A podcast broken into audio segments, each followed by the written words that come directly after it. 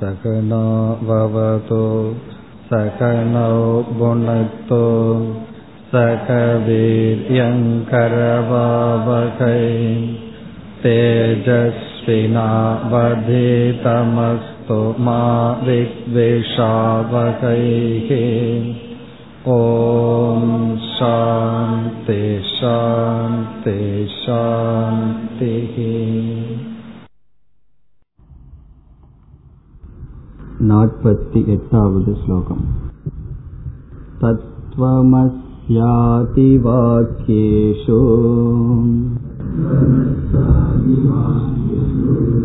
लक्षणा भागलक्षणा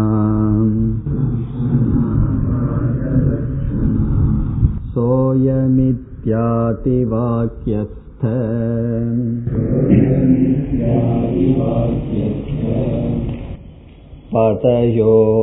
पतयोरिवनापरा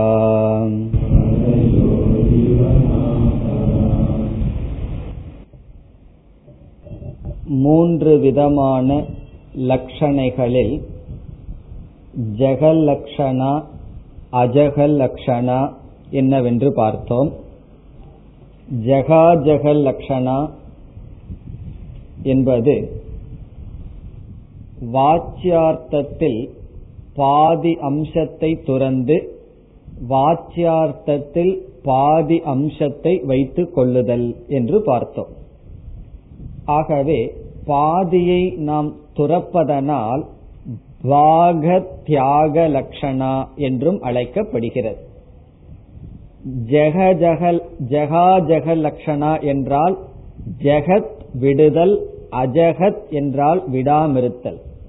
விடுதலும் விடாமிருத்தலும் செய்கின்ற லட்சணை. அதை நாம் எப்படி செய்கின்றோம்? பாதியை விடுகின்றோம் பாதியை விடுவதில்லை. ஒரு பகுதியை விட்டு ஒரு பகுதியை மட்டும் வைத்துக் கொள்கின்றோம். ஆகவே ஜகாஜக லக்ஷணா என்றோ அல்லது பாக தியாக லக்ஷணா என்றோ அழைக்கின்றோம். பாக தியாகம் என்றாலும் வாச்சியார்த்தத்தில் பகுதியை விடுதல் ஒரு பகுதியை விடாமல் இருத்தல் ஒரு பாதியை விட்டு எடுக்கின்ற லட்சணை. இதற்கு பிரசித்தமானது சோயம் தேவதத்தக என்ற உதாரணம். சக என்பது அந்த தேசத்தில் கிராமத்தில் அந்த காலத்தில் இருபது வருடத்திற்கு முன் இருந்த சிறிய குழந்தை. அயம் தேவதத்தக என்றால் அவனே இவன் என்று சொல்கின்றோம். இதில் எந்த பாகத்தை தியாகம் செய்கின்றோம்? சக என்ற சொல்லில் பரோக்ஷமான தேசம் பூர்வ காலம். அந்த காலம் அந்த தேசத்தை தியாகம் செய்து அந்த உடலை மட்டும் எடுத்துக் கொள்கின்றோம். அயம் என்ற சொல்லில் இந்த இடம் இந்த காலம் அதை தியாகம் செய்து உடலை மட்டும் எடுத்துக் கொள்கின்றோம். சோயம் என்ற வார்த்தையில் விரோதம் என்ன? அந்த தேச அந்த கால அந்த உடல். அயம் என்றால் இந்த தேச இந்த கால இந்த உடல். நாம் உடலை மட்டும் அந்த பிண்டத்தை மட்டும் எடுத்துக்கொண்டு அந்த தேச அந்த காலத்தை இந்த தேச இந்த காலத்தை துறந்து அந்த ஒரு பொருளை மட்டும் பயன்படுத்தி புரிந்து கொள்கின்றோம். அல்லது வேறொரு உதாரணம் வேணும்னு சொன்னா ஒருவர் வந்து இருபது வருஷத்துக்கு முன்னாடி இருந்த கார் வச்சிருக்கார். ரொம்ப ஓட்டையா வச்சிருக்கார். பிறகு என்ன பண்றார்? கம்ப்ளீட்டா அந்த கார் மேல அவருக்கு அவ்வளவு பற்று. நம்பர் நல்லா இருக்குன்னோ ஏதோ ஒரு லக்குன்னு சொல்லியோ சில பேர் அந்த பழைய காரை விடவே மாட்டார்கள். அவர் என்ன செய்யறார்? கம்ப்ளீட்டா அந்த காரை வந்து பெயிண்ட் பண்ணி என்னென்ன பண்ண முடியுமோ பண்ணி புது கார் மாதிரி வச்சிடறார் இப்போ ஒருவர் வந்து கேட்கிறார்கள். இந்த பழைய கார்ல புது காரனுடைய பேர் எழுதி வச்சிருவார்கள். மார்க் போர் இந்த மாதிரி எல்லாம். ஆனா பழைய காரா தான் இருக்கு. இப்ப புதுசா வந்தவர் இது புதிய காரா அப்படின்னு கேட்கிறார் ஒருவர் நண்பர் வந்து கேட்கிறார் இது புதிய காரான்னு சொல்லி. அவர் அங்க சோயம் தேவதத்தா சொல்றார் அந்த கார் தான் இந்த கார் அப்படின்னு சொல்றார். அது ஓட்டக்காரா நீ கொஞ்ச நாளைக்கு முன்னாடி நம்ம வீட்டுல நின்றுட்டு இருந்ததே அதே தான் இது அப்படின்னு சொல்றார். அது எப்படி? அந்த கார் பழைய கார் டஞ்சனான கார் வந்து இந்த புதிய காரா இருக்க முடியும்னு சொன்னா இங்க பாகத்தியாக லட்சணம் பண்றோம். அந்த கார்னு சொன்னா அந்த நேரத்துல அந்த காலத்துல எப்படி இருந்ததோ அந்த விசேஷணத்தை எல்லாம் துறந்து இந்த காலத்துல இந்த நேரத்துல எவ்வளவு அழகா இருக்கோ அதையெல்லாம் துறந்து அந்த பிண்டத்தை மட்டும் நாம் எடுத்து கொள்கின்றோம். அப்ப என்ன செய்யறோம்? அந்த அஜெக்டிவ் இந்த அஜெக்டிவ் இவைகளை எல்லாம் அடைமொழிகளை எல்லாம் துறந்து அந்த ஒரு பிண்டத்தை மட்டும் எடுத்துக்கிறோமே. அந்த கார் தான் இந்த கார்னு சொல்லும் போது அது சோயம் தேவதத்தக போல ததேதத் வாகனம் அப்படின்னு சொல்லணும். அந்த வாகனம் தான் ஏதத் இந்த வாகனம்ங்கிறது போல. அல்லது மாம்பழத்தை உதாரணமா பார்த்தமே. மாம்பழத்தை சாப்பிட்டேன்னு சொன்னா கொட்டையெல்லாம் நீக்கிட்டு பாதியை மட்டும் எடுத்துக்கொள்வது போல் சோயம் தேவதத்தக. இந்த ஸ்லோகத்தில் ஆசிரியர் என்ன சொல்றார்? மகா வாக்கியத்திலையும் துவம் பதத்துல உபாதிய துறந்து மூணு சரீரத்தை துறந்து தத்பதத்துல ஜெகத் மாயையை துறந்து இதுலயும் சைத்தன்யம் இதுலயும் சைத்தன்யத்தை வைத்துக் கொண்டு நாம் ஐக்கியம் சொல்கின்றோம். தொம்பதத்துல சாட்சி சைத்தன்யம் தத்பதத்துல பிரம்ம சைத்தன்யம் ரெண்டும் ஒன்று. அதனுடைய அடிப்படையில் ஐக்கியம் சொல்லப்படுகிறது. அதுதான் இந்த ஸ்லோகத்தினுடைய சாரம். ஸ்லோகத்தை பார்த்தால் தத்துவமஸ்யாதி வாக்கியேஷு தத்துவமசி முதலிய மகா வாக்கியத்தில் முதலிய வாக்கியம்னா அகம் பிரம்மாஸ்மி இப்படிப்பட்ட முதலிய வாக்கியத்தில் லக்ஷணா லக்ஷணையானது பாக லக்ஷணா அந்த தியாகத்தை தியாகம் பண்ணிட்ட பாக தியாக லட்சணான்னு சொல்லுவோம். இந்த இடத்துல பாக லட்சணான்னு சுருக்கமா சொல்ற. ஏன்னா அந்த ஸ்லோகத்துக்குள்ள அடக்கணுமே. ஆகவே பாக லட்சணான்னா பாக தியாக லட்சணா ஜகாஜக லட்சணா எடுத்துக்கொள்ளப்படுகிறது. தத்துவமசி முதலிய வாக்கியங்களில் பாக லட்சண லட்சணா பாக லட்சணா இந்த வாக்கியத்துல நாம எடுத்துக்கொள்ற லட்சணம் பாக லட்சணா எதை போல? உதாரணம் சொல்றார். சோயம் இத்தியாதி வாக்கியஸ்த. சோயம் சோயம் தேவதத்தக. இங்கேயும் தேவதத்தக விட்டுறார். அது இது என்கின்ற இத்தியாதி வாக்கியஸ்த பதயோகோ இவ. அந்த வாக்கியத்தில் உள்ள பதங்களை போல. இப்ப சோயம் சோயம்னா சக அயம் அதுவே இது என்கின்ற வாக்கியத்திலுள்ள சக அயம் என்ற பதங்களில் நாம் செய்வது போல. வாக்கியஸ்த பதயோகோ இவ. அந்த பதயோகோ இவ என்றால் அந்த பதங்கள் எப்படி நாம் பாக தியாகம் செய்கின்றோமோ அது போல. இப்ப சகங்கிற பதத்துல என்னென்ன அம்சம் இருக்கும்? தேவதத்தனுடைய சிறிய குழந்தையான உடல் பிறகு அவன் கிராமத்துல கிராம தேசம் அந்த கிராமத்தில் அவன் வாழ்ந்த காலம். இப்ப அந்த காலம் அந்த தேசம் அந்த சரீரம். அயங்கிற பதத்துல என்ன இருக்கு? இந்த தேசம் இந்த காலம் இந்த சரீரம். கொஞ்சம் பெருசா இருக்கிற சரீரம். இதுல நம்ம எதை வச்சுக்கிறோம்? இதுல அயங்கிற சொல்லுல இந்த தற்கால தத்தேச ஏதற்கால ஏதத் தேசத்தை விட்டுறோம் இந்த கால இந்த தேசத்தை விட்டு சகங்கிற பதத்துல தற்கால தத்தேசம் அந்த கால அந்த இடத்தை விட்டுட்டு ரெண்டுக்கும் பொதுவா இருக்கிற உடலை மட்டும் புரிந்து கொள்கின்றோம். அதுபோல மகா வாக்கியத்துல என்ன புரிஞ்சுக்கணும்னு மேலும் ஆசிரியர் விளக்கவில்லை. ஏன்னா ஏற்கனவே லட்சணையோட விளக்கி விட்டார். துவம் தது பதத்துல ரெண்டு இடத்துல இருக்கிற உபாதிய தியாகம் செய்து இங்க மூணு சரீரத்தை விடுறோம் அங்க மூணு பிரபஞ்சத்தை விடுறோம். கடைசியில என்ன இருக்குன்னு சொன்னா சைத்தன்ய சொரூபம். அதனுடைய அடிப்படையில் ஐக்கியம் பேசப்படுகிறது.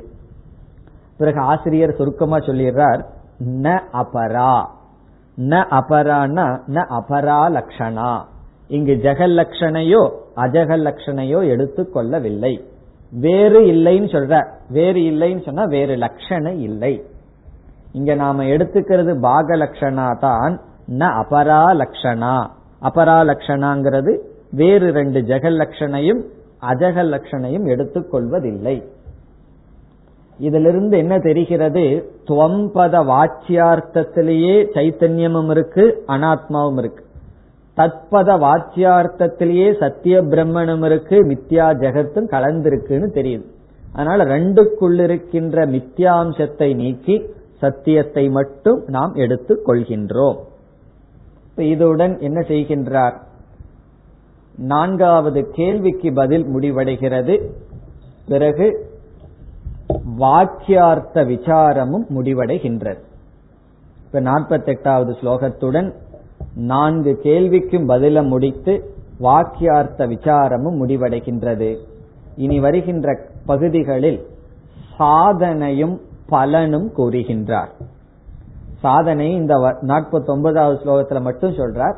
அதற்கு பிறகு ஞான பலன் ஆசிரியரே சொல்றார். சிஷ்யன் கேள்வியில கேட்காட்டியும் கூட பலனை சொல்லி முடிக்க இருக்கின்றார். இவ்வளவு கஷ்டப்பட்டு பாகத்யாக லட்சணம் எல்லாம் பண்ணி மகா வாக்கியத்தை புரிஞ்சுட்டா என்ன பலன் நமக்கு கிடைக்கின்றது அந்த பலசுருதிக்கு முக்கியத்துவம் பிறகு ஒரு சாதனையும் சொல்கின்றார் நாற்பத்தி ஒன்பதாவது ஸ்லோகம் अहं ब्रह्मेति वाक्यार्थ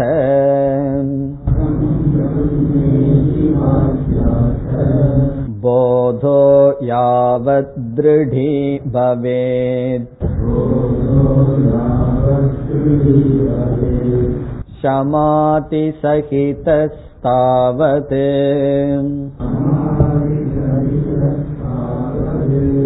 अभ्यसेत्श्रवणादिकम्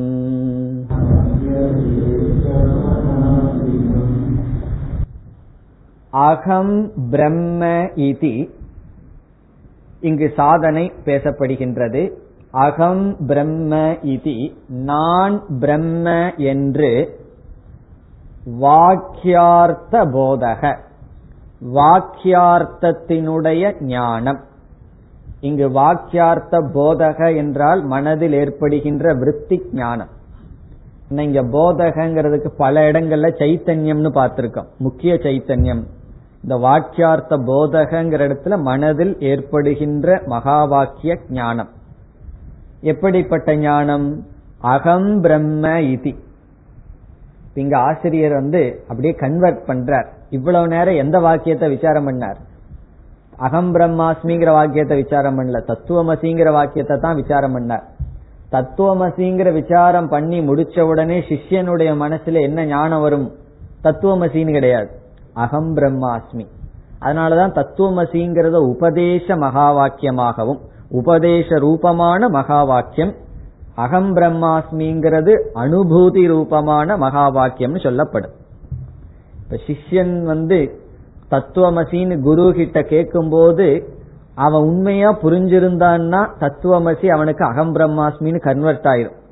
புரியல அப்படின்னு சொன்னா புரிஞ்சுதான்னா தத்துவமசின்னு திருப்பி சொல்லிடுவான். நீ பிரம்மனா இருக்கன்னு குரு சொன்னா சிஷி என்ன சொல்லணும்? நீ பிரம்மனா இருக்குன்னு சொல்லக்கூடாது. நான் பிரம்மனாக இருக்கிறேன்னு புரிந்து கொள்ள வேண்டும். அதனால் அப்படியே கன்வெர்ட் பண்ற. இவ்வளவு நேரம் தத்துவமசிங்கிற மகா வாக்கிய விசாரம் பண்ணி அதனுடைய பலன் என்னன்னு சொன்னா அகம் பிரம்மாஸ்மி. இது வாக்கியார்த்த போதக. அதே போல குரு வந்து சிஷ்யங்கிட்ட போய் அகம் பிரம்மாஸ்மின்னு சொல்லிட்டு இருக்க கூடாது நான் பிரம்மனா இருக்கேன்னு சொன்னா அப்ப சிஷ்யன் என்னவா இருக்கான்னு கேள்வி வரும். குரு உபதேசம் பண்ணும்போது தத்துவமசி.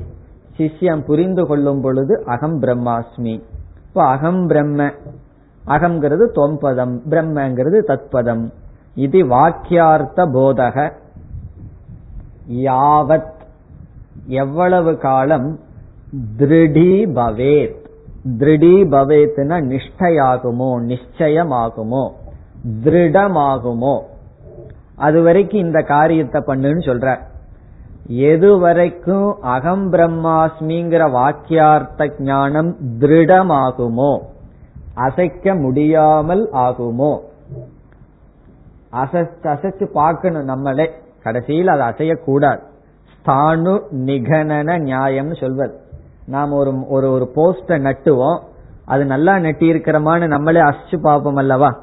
அப்படி அசிச்சு பார்த்தா அது அசையவில்லை திருடமா இருக்குன்னா சரின்னு விட்டுருவோம். அது வரைக்கும் என்ன பண்ணுவோம்? அடிச்சு அடிச்சு உள்ள தள்ளிட்டு இருப்போம்.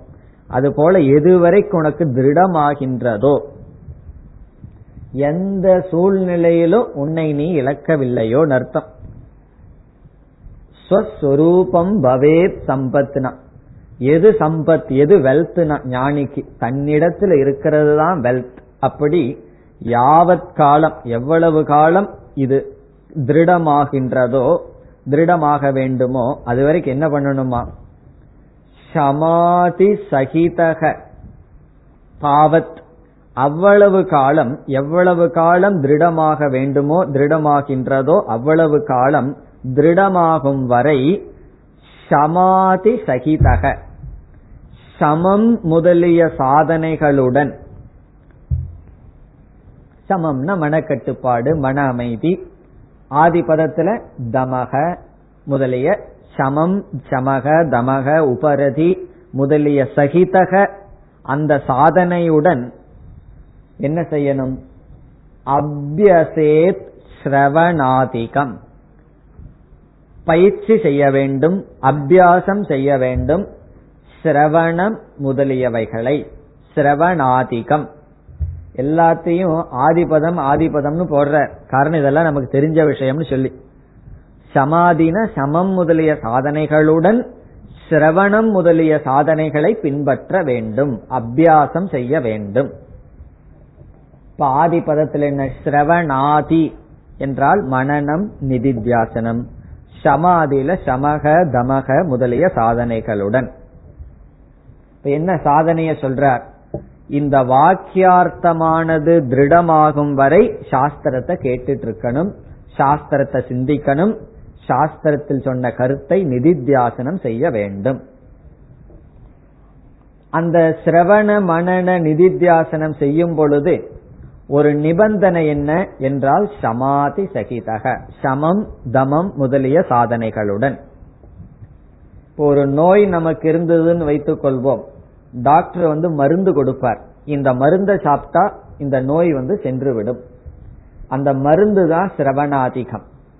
பிறகு அந்த மருந்தோட டாக்டர் என்ன பண்ணுவார்? இந்த மருந்து போய் உனக்குள்ள வேலை செய்யணும்னா பத்தியம் இருக்கணும்னு சொல்லிடுவார். இதை சாப்பிடாம இந்த மருந்தை சாப்பிடுன்னு சொல்லுவார். அது என்னன்னா அது பத்தியம்.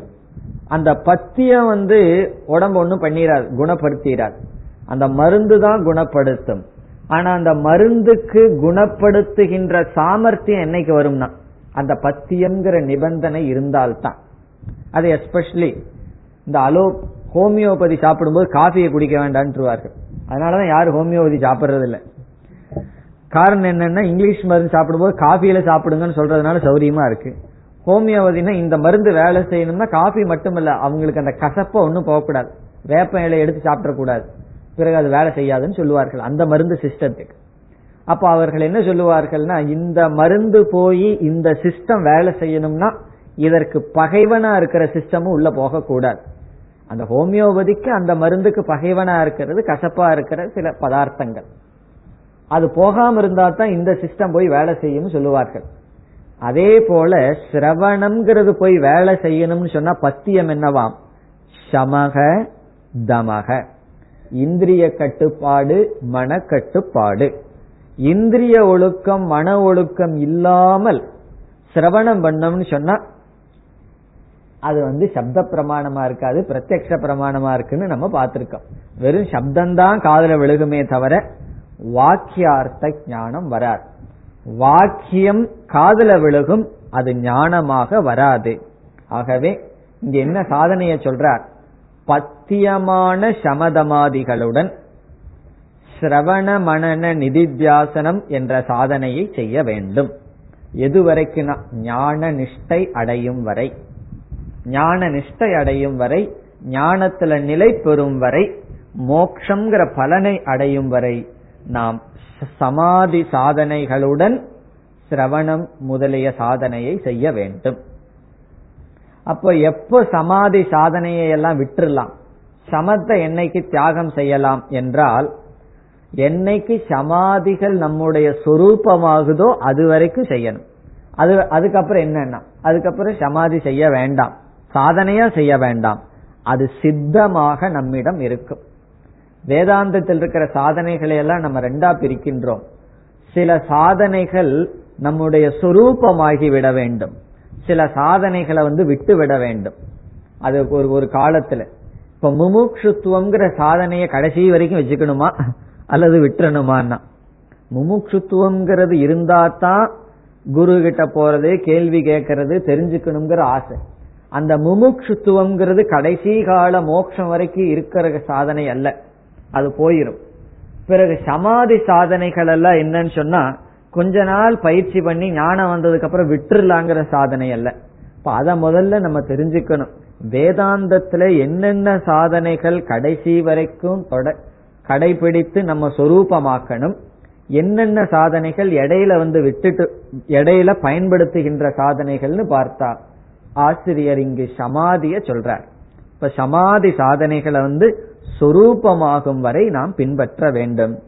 கர்மயோகம் முமுட்சுத்துவம் முதலியவைகள் எல்லாம் இல்லது தபஸ் சில விதமான துக்கத்தை நம்ம எடுத்துக்கிறது இவைகளெல்லாம் லட்சியம் அல்ல இவைகளெல்லாம் அதனுடைய பலனை கொடுத்ததற்கு பிறகு விட்டுவிட வேண்டும். சமாதி முதலியவைகள் நம்முடைய சொரூபமாக வேண்டும். இது ஒண்ணுதான் முக்கியமா நம்ம புரிந்து கொள்ள வேண்டும். சமாதிங்கிறது தான் வேதாந்தத்துக்கு வந்தவர்களுக்கு தலையான சாதனை. இப்ப இந்த ஸ்லோகத்தில் சாதனையை சொன்னார். என்ன சாதனை? சமாதி என்ற பக்கு பத்தியத்துடன் சிரவண மனநாதிகம் செய்ய வேண்டும். எதுவரை ஞான நிஷ்டை வரும் வரை. இனி பல ஸ்ருதி வருகின்றது ஐம்பதாவது ஸ்லோகத்தில் இருந்து இனி வருகின்ற ஸ்லோகம் எல்லாம் பிரயோஜனத்தை சொல்றார் என்னென்ன பலன் நமக்கு எப்படி கிடைக்கும்? ஐம்பதாவது ஸ்லோகம். ஸ்ருத்யாச்சாரிய प्रसादेन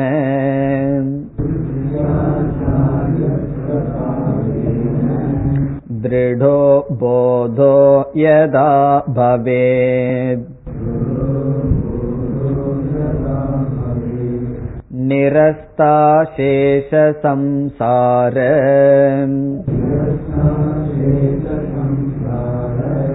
निदानपुरुषस् ததா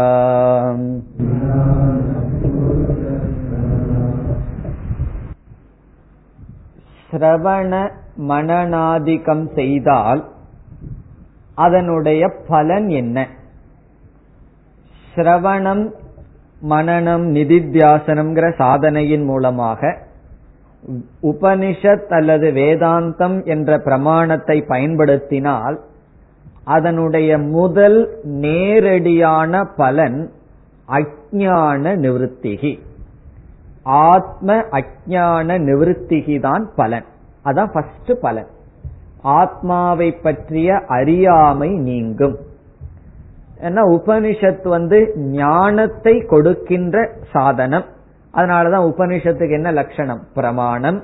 உபனிஷத்துங்கிறது பிரமா. அறிவை கொடுக்கின்ற கருவி.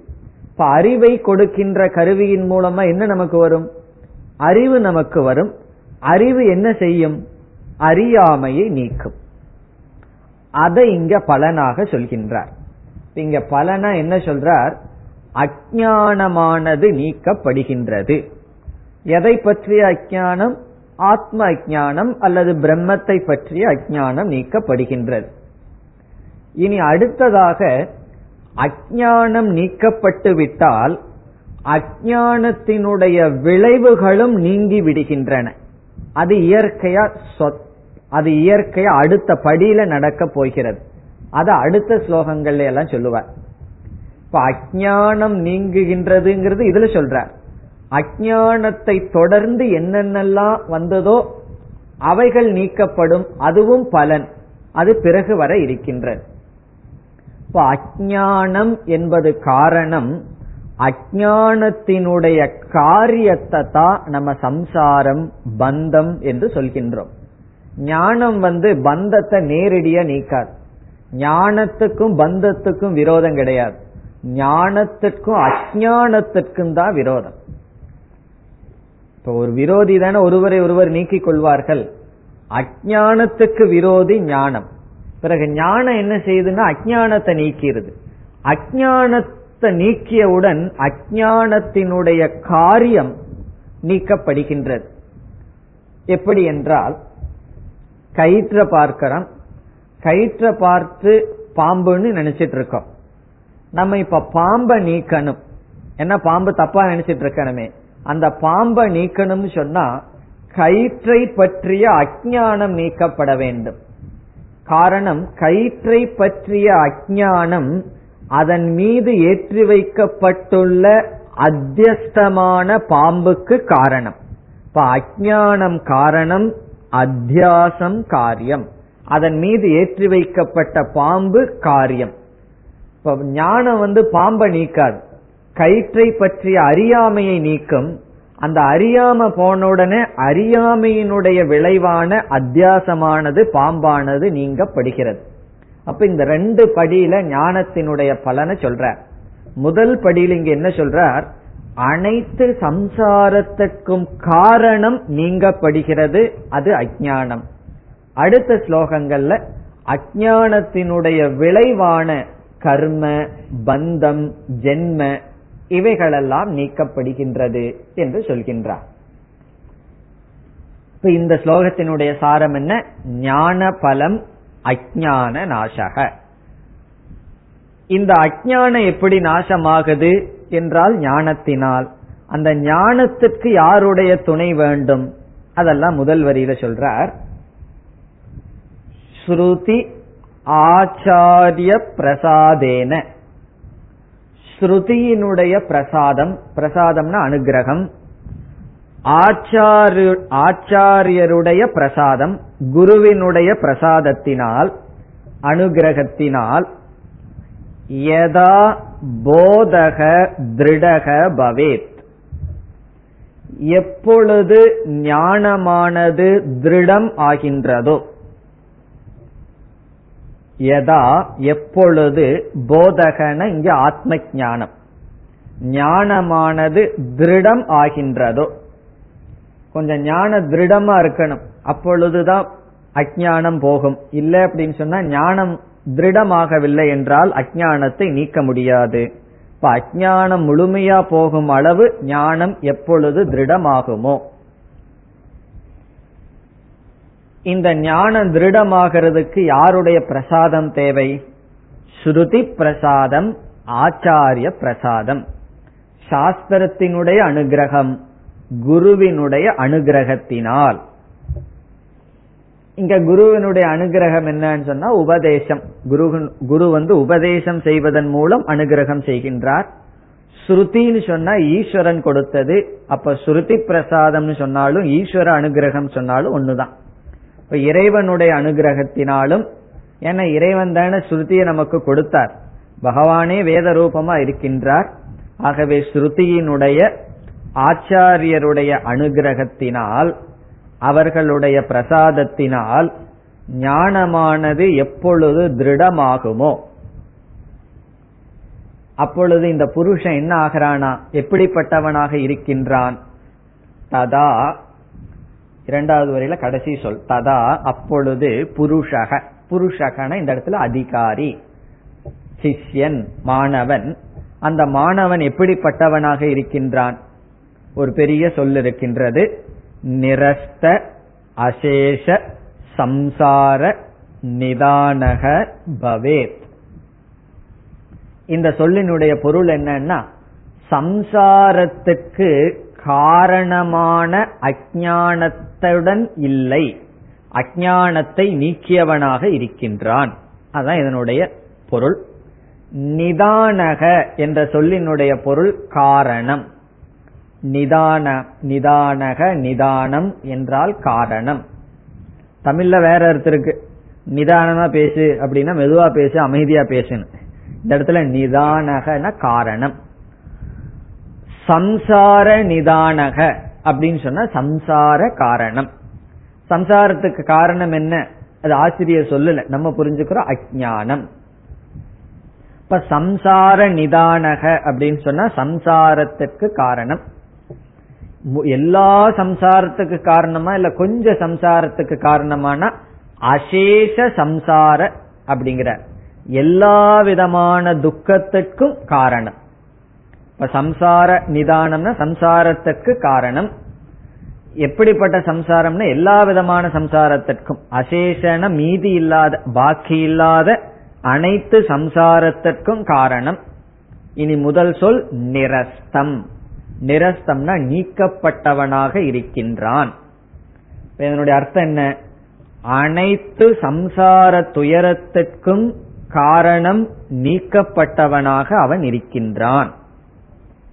என்னைக்குமே காரணம் ஏகம் காரியம் அநேகம். ஒரு காரணம் விதவிதமான காரியங்கள் இருக்கலாம். இப்ப சம்சாரத்துக்கு ஒரு காரணம் வந்து அஜானம் அது விதவிதமான காரியமா இருக்கும். அப்படின்னா என்ன? பயத்தை கொடுக்கலாம் ராகத்தை கொடுக்கலாம் துவேஷத்தை கொடுக்கலாம் எதை வேணாலும் கொடுக்கலாம். இப்ப பாம்பை பார்த்தோம்னா பயம் வருது.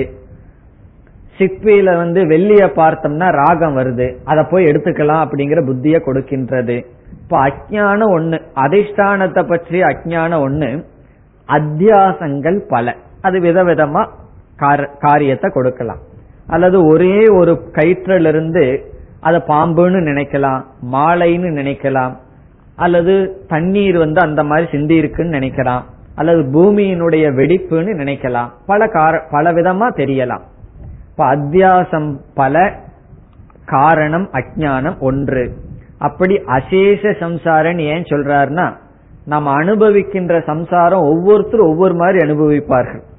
சிலருக்கு துவேஷம் ரொம்ப இருக்கும் சிலருக்கு வந்து குரோதம் ரொம்ப இருக்கும் சிலருக்கு காம ரொம்ப இருக்கும். விதமாக துக்கத்தை அனுபவிக்கிறார்கள். அப்படி அனைத்து சம்சாரத்திற்கும் காரணம் என்ன? ஒரு அஜானம் அந்த அஜானம் அற்றவனாக இருக்கின்றான். இப்ப நிரஸ்தம் அசேஷ சம்சார நிதானம் ஏனசக யாரால்?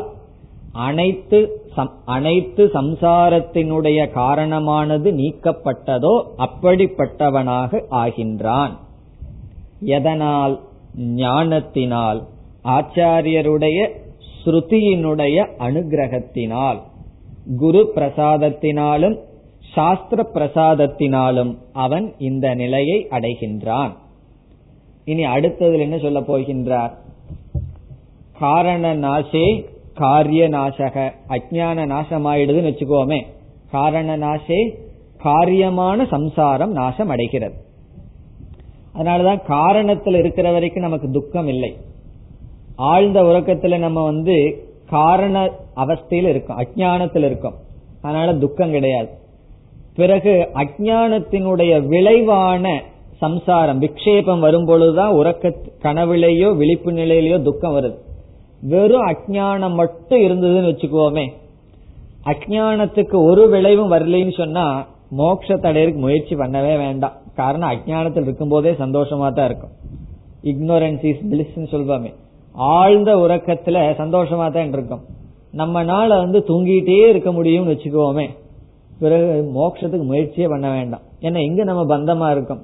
ஆனா பிராரப்தம் விடுறது இல்லையே நம்ம வந்து விட்டுறது எந்திரிச்சாகணும்னு சம்பந்தத்தை கொடுத்து விடுகிறது. ஆகவே அஜானமே சம்சாரம் சொல்றதில்ல. அஜானத்தில் இருக்கிற வரைக்கும் சம்சாரத்தில் இல்ல சம்சாரத்திற்கான காரணத்தில் இருக்கும். அஜானம் சென்று விட்டால் அதனுடைய காரியமும் சென்றுவிடும் ஆகவே அது என்ன? அஜானத்தினுடைய காரியம் என்ன சென்றுவிடும் என்று மோக்ஷத்தினுடைய லட்சணத்தை சொல்கின்றார் ஐம்பத்தி ஓராவது ஸ்லோகத்தில்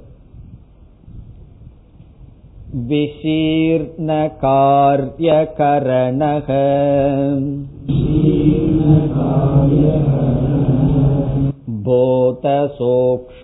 भूतसूक्ष्मैरणावृतः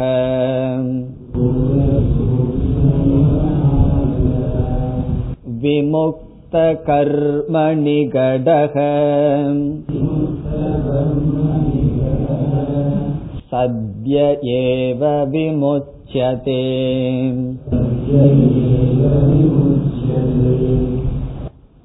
அஜானம் ஒன்று அதனுடைய காரியம் சம்சாரம் என்று சொல்கின்றோம் அந்த சம்சாரம் என்பது ஒரு உபநிஷத் சொல்கின்றது ஷரீரத்துடன் இருப்பதுதான் சம்சாரம்.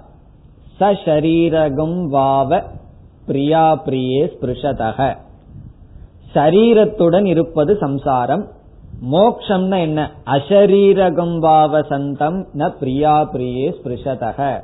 சரீரமற்ற நிலையில் இருப்பது மோக்ஷம்னு சாஸ்திரம் லட்சணம் கொடுக்குது. பிறகு எது சம்சாரம்னா? உடலோடு இருப்பது சம்சாரம். உடல் இல்லாமல் இருப்பது மோக்ஷம். இந்த உடலோடு நாம் இருந்து கொண்டு இந்த உடலில் முழுமையான பற்று இல்லாமல் இந்த உடலை சாட்சியா பார்த்தோம்னு வச்சுக்கோமே அதுவும் மோக்ஷந்தான். அப்ப மோக்ஷத்தை நாம இரண்டாக பிரிக்கின்றோம். ஒன்று நமக்கு உபாதியே இல்லாமல் இருக்கின்ற நிலை அது மோக்ஷம். இரண்டாவது சில பிராரப்தத்தினுடைய கர்ம வசத்தினால் உபாதி இருக்கின்றது அதில் அபிமானம் இல்லை. அது மோட்சத்தினுடைய ஒரு நிலை. இப்போ உடலே இல்லாமல் சரீரமே நீங்குதலுக்கு விதேக முக்தி என்று பெயர். விதேக முக்தின்னு சொன்னா உடலே நமக்கு கிடையாது. அதை சாஸ்திரத்துல நிர்வாணம் என்று சொல்வார்கள். நிர்வாணம் சொன்னா உடலே அழிஞ்சு போயிருது உடல் ஏன் அழிஞ்சு போயிருன்னு சொன்னா அதற்கு அதற்கு காரணமான கர்ம நாசமாகுது. கர்மத்துக்கு காரணமான அகங்காரம் போகுது. அகங்காரத்துக்கு காரணமான அஜானம் போகுது. இப்படி ஒரு செயினே சொல்வார்கள். கடைசியில் என்னன்னா அஜானம் சரீரம். அப்படி நம்ம சம்பந்தம் வச்சுக்குவோம். அஜானம் சென்று விட்டால் சரீரமும் சென்று விடுகிறது. அதற்கு பெயர் என்னன்னா விதேக முக்தி. இறந்ததற்கு பிறகு இந்த பிராரப்த கர்மத்தினால நம்ம உயிரோடு இருந்துட்டு இருக்கோம். ஞானம் வந்ததற்கு பிறகு பிராரப்தமும் கொஞ்ச நாள் இருக்கு. பிராரப்தமும் சென்று விட்டால் என்ன நிலை ஏற்படுகிறதுன்னு சொன்னா ஸ்தூல சரீரம் வந்து அந்த ஸ்தூல பஞ்சபூதத்தோடு கலந்து விடுகிறது. சூக்ம சரீரமும் சூக்மமான பஞ்சபூதத்தில் கலந்து விடுகிறது. பிறகு அவன் சைத்தன்ய சுரூபமாக மறுபிறப்பு இல்லாமல் இருப்பான்.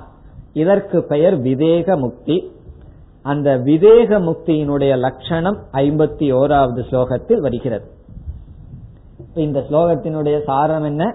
விதேக முக்தி லட்சணம். ஜீவன் முக்தி லட்சணம் அடுத்த ஸ்லோகத்தில் வருகிறது. ஐம்பத்தி ரெண்டுல ஜீவன் முக்தியை பத்தி சொல்றார். ஐம்பத்தி ஒன்றுல விதேக முக்தியை சொல்றார். விதேக முக்தி ரொம்ப சுலபம். விதேக முக்தினா என்ன?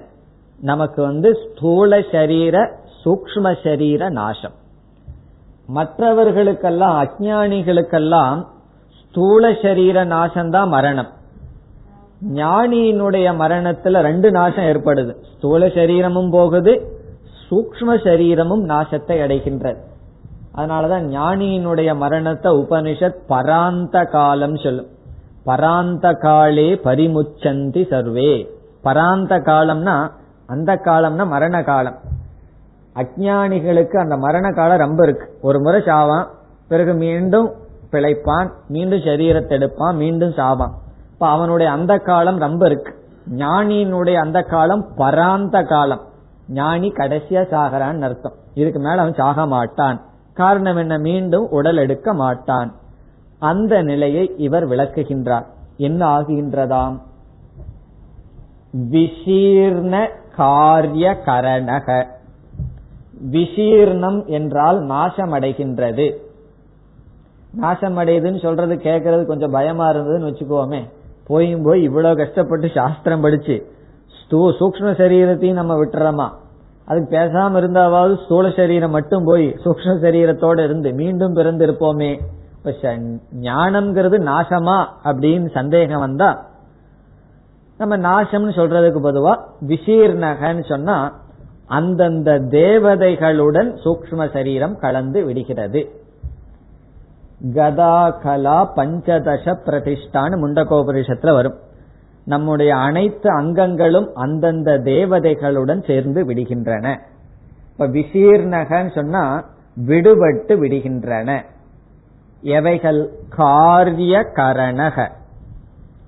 காரியம்ங்கிற சொல் ஸ்தூல சரீரத்தை குறிக்கின்றது.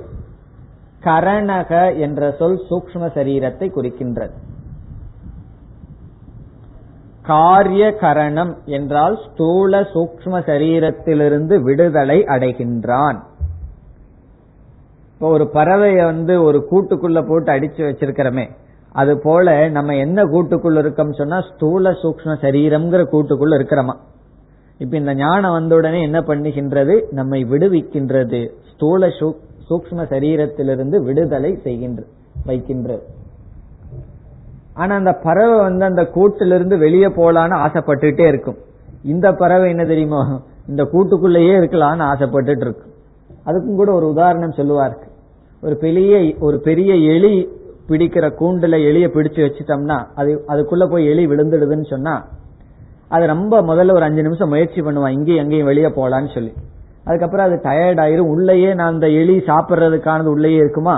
அது சாப்பிட்டு இருக்குமா அதுக்கப்புறம் யாராவது வந்து அதை திறந்து விட்டா வெளியவே வராதாம். அது அது அனுபவம் இருக்கிறவங்களுக்கு தெரியும். அப்படி ஒருத்தர் சொன்னார். அது வெளியே வராதான் கஷ்டப்பட்டு அது வெளியே எடுக்கணுமா? ஏன்னா அது உள்ளே இருந்து பழகிடுது. வெளியே வர்றதுக்கு அது பயந்துட்டு உள்ளேயே சாப்பாடு கிடைக்குதே இருந்துடலான்னு இருந்துட்டு இருக்குமா அது வெளியே வராதான் அப்படி நம்ம எலி மாதிரி இந்த உள்ள சரீரத்துக்குள்ள போய் கொஞ்சம் வெளியே வர முயற்சி பண்ணி பார்த்தா முடியல. சரி இருந்துடலாமே கம்ஃபர்டபுளா நல்லா தான் இருக்கு இந்த சரீரம்னு இருந்துடுறோம் அப்படி அப்படி இல்லாமல் காரிய கரணமானது விசீர்ணத்தை அடைந்து விட்டது. பிறகு நம்ம எதோட போர் போர்த்தி வைக்கப்பட்டுள்ளோம்? நம்ம எதோட கவர் பண்ணி வச்சிருக்கோம்னு சொன்னா சூக்ம பூதங்களினால் நாம் மூடப்பட்டவர்களாக இருக்கின்றோம். இந்த ஞானத்துல வந்து அவைகள் இல்லை. சூக்ம பூதங்கள்னால நாம் ஒரு வரையறுக்கு உட்படவில்லைன்னு சொல்றார். அடுத்த சொல் பூத சூக்மைகி பூத சூக்மம் சொல்ற நம்ம திருப்பி படிச்சுக்கணும். சூக்ம பூதைகி. சூக்ம பூதத்தை தான் பூத சூக்மம்னு சொல்ற ரெண்டும் ஒண்ணுதான். பூதமானது சூக்மமாக இருக்கிறது. சூக்ம பூதம்னா சூக்மமான பூதம். இப்போ பூத சூக்மைகின்னு சொன்னா சூக்மமான பஞ்சபூதங்களினால் அனாவிருத்தக மறைக்கப்படாதவனாக இருக்கின்றான். ஆவிருத்தகன மூடி வைத்தல் அனாவிருத்தகன்னு சொன்னா அவன் அதனால் மறைக்கப்படாமல் இருக்கின்றான். இதெல்லாம் ஒண்ணுதான். நம்மளுடைய ஸ்தூல சரீரம் சூக்ம சரீரம் போகுதுன்னு சொல்றதுக்கும் சூக்ம பூதங்களினால் நாம் போர்த்தப்படாமல் இருக்கின்றோம். பூத சூக்மைகி அனாவிருத்தக. ஆவிருத்தகன்னு சொன்னா மூடி வைக்கிறது அனாவிருத்தகன விலக்கி விடுதல். சூக்ம சரீரம் ஸ்தூல சரீரம் என்ற கூண்டிலிருந்து நாம் விடுதலை விடுவிக்கின்றோம். பிறகு விமுக்த கர்ம நிகடக. நிகடக என்றால் செயின் செயினுக்கு பேரு நிகடக. சங்கிலி செயினுக்கு வந்து தமிழ்ல சங்கிலின்னு தானே சொல்லுவோம். சங்கிலின்னு கழுத்துல ஓடுற செயின் இல்ல கையில பந்தப்படுத்துற செயின் நம்ம வந்து கட்டுகின்ற ஒரு செயின் அதுக்கு பேரு நிகடக. இப்ப அடுத்த கேள்வி வருது இந்த சூக்ம பூதங்கள் ஸ்தூல பூதங்கள் எல்லாம் இருக்கே ஒவ்வொரு ஆளுக்கும் ஒவ்வொரு மாதிரி இருக்கே. ஒவ்வொருத்தருக்கும் ஒவ்வொரு விதமான ஸ்தூல சரீரம் ஒவ்வொருத்தருக்கும் ஒவ்வொரு விதமான சூக்ம சரீரம். அது எப்படி டிசைன் பண்ணிருக்கு எதனாலும் ஆளுக்கால் மாறி இருக்கு அந்தந்த மாதிரி விதவிதமான ஸ்தூல சூக்ம சரீரம் வருவதற்கு என்ன காரணம்? கர்ம நம்முடைய கர்ம வினை கர்ம வினைக்கு தகுந்த மாதிரி நமக்கு வந்து போர்வை கிடைக்குது. போர்வைன்னு என்ன? நம்முடைய ஸ்தூல சரீரம் சூக்ம சரீரம். யாருக்கு எப்படி ஸ்தூல சூக்ம சரீரம் கிடைச்சதுன்னா அவரவர்களுடைய கர்ம வினைக்கு தகுந்த மாதிரி. இப்ப நம்மளுடைய உடல் என்னன்னா நம்ம விலைக்கு வாங்கினது. நம்ம கர்ம வினையினுடைய பலன். அதனால என்ன ஆகுதுன்னு சொன்னா இந்த மாதிரி பூதம் உருவாகி நம்ம வந்து ஒரு செயினை போல கட்டுப்படுத்தி இருக்கின்றது. இங்க ஆசிரியர் சொல்றார் விமுக்த கர்ம நிகடக. அப்படிப்பட்ட கர்ம பந்தத்திலிருந்து விமுக்தியை அடைகின்றான் மோக்ஷத்தை அடைகின்றான். விமுக்த கர்ம நிகடக. நிகடகன செயின் கர்ம பந்தத்திலிருந்து விடுதலை அடைகின்றான். எவ்வளவு நாள் காத்துட்டு இருக்கணும்னா சத்ய ஏவ விமுச்சியதே சத்தியன அப்பொழுதே. அப்பொழுதேங்கிறதுக்கு பொருள் பிராரப்தம் முடிந்த உடனே அப்படின்னு அர்த்தம். சத்ய ஏவ விமுச்சியதேன இப்படிப்பட்ட முக்தி எப்ப அவனுக்கு கிடைக்கும்னா பிராரப்தம் முடிந்தவுடன் கிடைக்கும். காரணம் என்னன்னா ஞானம் வந்ததற்கு பிறகும் பிராரப்தம் இருக்குன்னு அடுத்த ஸ்லோகத்துல சொல்றார். அது வரைக்கும் உயிரோடு இருக்கிறது ஜீவன் முக்தி. பிறகு இப்படிப்பட்ட முக்தி எப்ப கிடைக்கும்னா பிராரப்த க்ஷயம். பிராரப்த க்ஷயம்னா என்ன? மரணம் வந்த உடனே அவனுக்கு கிடைக்கின்ற நிலை இது. அவனுக்கு எல்லா விதமான கர்ம பந்தத்திலிருந்தும் விடுதலை கிடைக்கிறது. காரிய கரணங்கள் எல்லாம் அந்தந்த தேவதைகளுடன் கடந்து விடுகின்றது. பூத சூக்மங்களினால் அவன் மீண்டும் போர்த்தப்படுவது இல்லை. சத்ய ஏவ விமுச்சியதே இந்த ஸ்லோகம் வந்து விதேக முக்தியை குறிக்கின்றது. அடுத்த ஸ்லோகத்தில் என்ன சொல்ற இந்த ஞானம் வந்து வந்த உடனே சாக மாட்டோம். வந்த உடனே விதேக முக்தி கிடைக்காது. அப்படி கிடைக்கிறதா இருந்தா யார் ஞானத்துக்கு வருவான்? அப்ப ஞானம் வந்தவுடன் கிளாஸ் புரிஞ்சுதுங்கிறதுக்கு என்ன அடையாளம்னா இப்ப இந்த வாக்கிய விருத்தி முடிஞ்ச ஒரு பத்து பேராவது செத்தரணும் இங்க. காரணம் என்ன? புரிஞ்சிடுதே. புரிஞ்ச உடனே ஆள் க்ளோஸ் ஆயிடுவார். எப்பன்னா ஞானம் வந்த உடனே இந்த விதேக முக்தி வருதுன்னு என்ன ஆகும் அப்படி இல்லாம ஞானம் வந்தாலும் கூட இந்த பிராரப்த கர்மம் மட்டும் நாசமாகிறது இல்ல சஞ்சித கர்மம் ஆகாமிய கர்மம் போயிருது. இந்த பிராரப்தம் இருக்கிற வரைக்கும் அவன் ஜீவன் முக்தனா இருப்பான்னு சொல்றார் அடுத்த ஸ்லோகத்தில். பிராரப்த கர்ம வேகேன.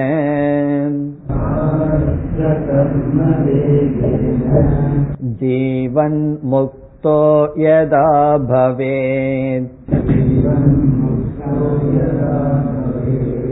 किञ्चित् कालमणारब्ध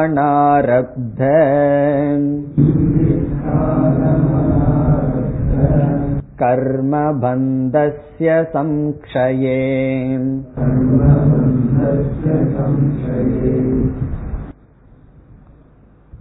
ஞானம் வந்தவுடன் ஆரம்பிக்காத கர்ம பலங்களெல்லாம் நாசத்தை அடைந்து விடுகிறது ஆரம்பித்த கர்ம பலத்துக்கு பிராரப்த கர்ம.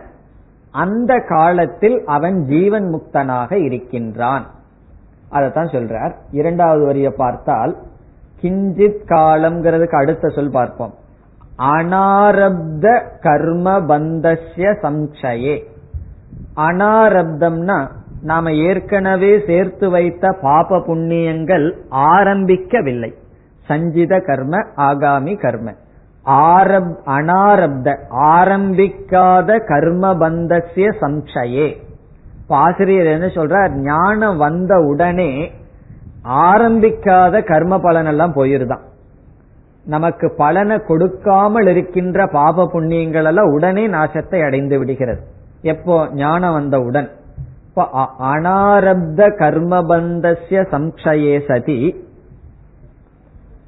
பிறகு ஆரம்பித்தது என்ன ஆயிருக்கு அதனுடைய வேகத்துல கொஞ்ச நாள் ஜீவன் முக்தனாக இருக்கின்றான்னு சொல்றார் முதல் வரையில் பிராரப்த கர்ம வேகேன. பிராரப்தத்தினுடைய கர்மத்தினால் அந்த கர்மத்தினுடைய வேகத்தினால் இனி கிஞ்சித் காலம்ங்கிற வார்த்தை எடுத்துக்கணும் ரெண்டாவது வழியில கிஞ்சித் காலம் கொஞ்ச நாளைக்கு. ரொம்ப நாள் இல்லை. பிராரப்த கர்மம் எல்லாம் ஒரு ஐநூறு வருஷம் இருக்கும்னா. அதெல்லாம் கிடையாது. கொஞ்ச நாள் இருப்பான். ஏன்னா வந்து எல்லாம் சாதனை எல்லாம் பண்ணி ஞானத்தை அடையும் போதே கொஞ்சம் ரொம்ப வயசு ஆயிருக்கும் சாக போற சமயத்துல வயது அடையவான் பிறகு மீதி கொஞ்ச நாள் இருக்கும். அதனால கிஞ்சித் காலம்ங்கிற ஏதோ கொஞ்ச நாள். ததா இந்த எதாங்கிற வார்த்தைய ததான்னு மாத்திக்கணும். எதா அப்படின்றது எப்பொழுது அதை ததான்னு மாத்தி ததா அந்த சமயத்தில் எந்த சமயத்தில்னா அனாரப்த கர்மமெல்லாம் போனதற்கு பிறகு கின் ததா அந்த சமயத்தில் கிஞ்சித் காலம் ஜீவன் முக்தக பவேத். அவன் ஜீவன் முக்தனாக இருப்பான். அந்த சமயத்துல அவன் வந்து உயிரோடு ஜீவன் சொன்னா உயிரோடு இருந்து கொண்டு முக்தகன விடுபட்டவன். இப்போ உயிரோடு இருந்து விடுபட்டவன்னா எதுல விடுபட்டவன் சொல்லணுமே? சரீரம் தான் இருக்கே. கரும் உடல்ல இருந்து மனசுல இருந்து விடுபட்டவன் சொல்ல முடியாது. முன்ன முக்தகன்னு சொன்னா உடலிலிருந்தும் விடுபட்டவன் மனசிலிருந்து சூக்ம சரீரத்திலிருந்தும் விடுபட்டவன்.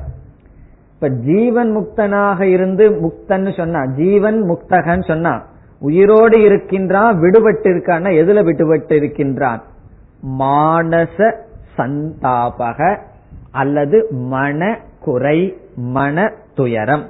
அதிலிருந்து விடுபடுகின்றான். இப்ப முக்தகங்கிறது எதிலிருந்துன்னு சொன்னா மன அதிருப்தியிலிருந்து விடுதலை அடைகின்றான். மனக்குறையிலிருந்து விடுதலை அடைகின்றான். ஜீவன் முக்தியினுடைய லட்சணம் என்னன்னு சொன்னா மனக்குறையிலிருந்து விடுதலை அடைகின்றான். ஒரு அதிருப்தியிலிருந்து விடுதலை அடைகின்றான். நம்ம மனசுங்கிறது வயிற போல. எவ்வளவுதான் சாப்பாடு போட்டாலும் வயிறு வந்து அந்த நேரத்துக்கு நிறையும். அதுக்கப்புறம் ஒரு மூணு மணி நேரத்துக்கு அப்புறம் என்ன ஆகும்னா ஆரம்பிச்சிடும் மீண்டும் போடணும் எவ்வளவு போட்டோமோ அதை மீண்டும் போடணும்னு காலி ஆயிரும் என்ன ஒரு அழகான பாத்திரம் பகவான் படைச்சிருக்காரு பாருங்க வயிறு. எவ்வளவு போட்டாலும் அந்த நேரத்துக்கு நிறைஞ்சிருது. பிறகு என்னன்னா மீண்டும் அதே எம்டினஸ் வந்துருது. அதுதான் மனசு. எவ்வளவு கொடுத்தாலும் அந்த நேரத்துக்கு நிறைஞ்சிரும். பிறகு கொஞ்ச நேரத்துல அதை அப்படியே எவாபரேட் ஆகி மீண்டும் ஆசை வந்து வேணும் வேணும்னு கேட்கும். இப்ப மனதுங்கிறது எந்த பொருளையும் கொடுத்து நிறைக்க முடியாத ஒரு பாத்திரம். பகவானால கண்டுபிடிக்கப்பட்ட ஒரு வெசல் நமக்கு கொடுக்கப்பட்ட பாத்திரம். ஆனா ஒன்னே ஒன்ன கண்டுபிடிச்சு வச்சிருக்கார். அதுக்கு ஒரு பரிகாரம் கொடுத்து வச்சிருக்கார். அது ஆத்ம ஞானம் ஆத்ம ஞானம்ங்கிற தீனிய மனசுல போட்டோம்னா அப்புறம் அந்த மனசு நிறைஞ்சிடும். இந்த புராணத்துல வருமே எவ்வளவு சாப்பிட்டாலும் பசி ஆறாம இருந்தானே பிறகு பகவான் வந்து ஒரு பருப்பை கொடுத்த உடனே பசி ஆயிடுது அல்லவா அந்த பசி தான் நம்ம மனசு. அதாவது யார் அந்த அரக்கன்? பாயா பஜார்ல வருமே. எவ்வளவு சாப்பிட்டாலும் பசி ஆறாம இருக்கும். பிறகு என்னென்ன? கடைசியில பகவான் வந்து ஏதோ ஒரு தீர்த்தத்தை கொடுப்பார். அப்பதான் அவனுக்கு பசி அடங்கும். அந்த பசி மனசுக்கு இருக்கிற பசி தான் சம்சாரம். அதற்கு இருக்கிற நிவிருத்தி தான் மோட்சம் மனசு தானே பசியோட இருக்கு. அந்த பசி நீங்குவது மோக்ஷம். அதுதான் ஜீவன் முக்தி. இப்ப ஜீவன் முக்தின்னு சொன்னா மனதினுடைய நிறைவு மன நிறைவுடன் அவன் இருப்பான். எவ்வளவு காலம்? சரீரம் இருக்கிற வரைக்கும் இருப்பான். ஒரு உபனிஷத் சொல்லுது பாவத் காலம் அதாவது பிராரப்தம் போகட்டுன்னு அவன் காத்து கொண்டு இருக்கின்றான். யாவன்ன விமோக்ஷதே எவ்வளவு காலம்? இந்த வாயு நிக்கட்டுன்னு சொல்லி அவன் காத்து கொண்டு இருக்கின்றான். இனி கடைசி ஸ்லோகத்துல மீண்டும் அவர் விதேக முக்தியை சொல்றார். இறந்ததற்கு பிறகு அவன் பிரம்மஸ்வரூபனாக இருப்பான்னு சொல்றார். இதற்கு முன்னாடி என்ன சொன்னார்? எதெல்லாம் அவங்கிட்ட இல்லைன்னு நிஷேதமா பேசினார். ஐம்பத்தி ஓராவது ஸ்லோகத்தில். ஐம்பத்தி மூணாவது ஸ்லோகத்தில் அவன் பிரம்மஸ்வரூபமாகவே இருக்கின்றான். கர்மமெல்லாம் பந்தமெல்லாம் போனதற்கு பிறகு பிரம்ம ரூபமாக இருக்கின்றான் சொல்லி முடிக்கின்றார். நிரஸ்தாதிசயானந்தம்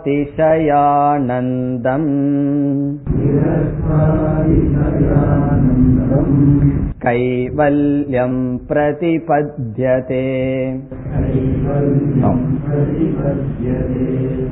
இல்ல நிரஸ்தாதிசயானந்தம்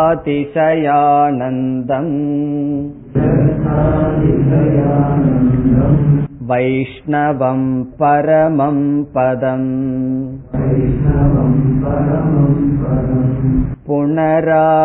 पुनरावृत्तिरहितम् कैवल्यं प्रतिपद्यते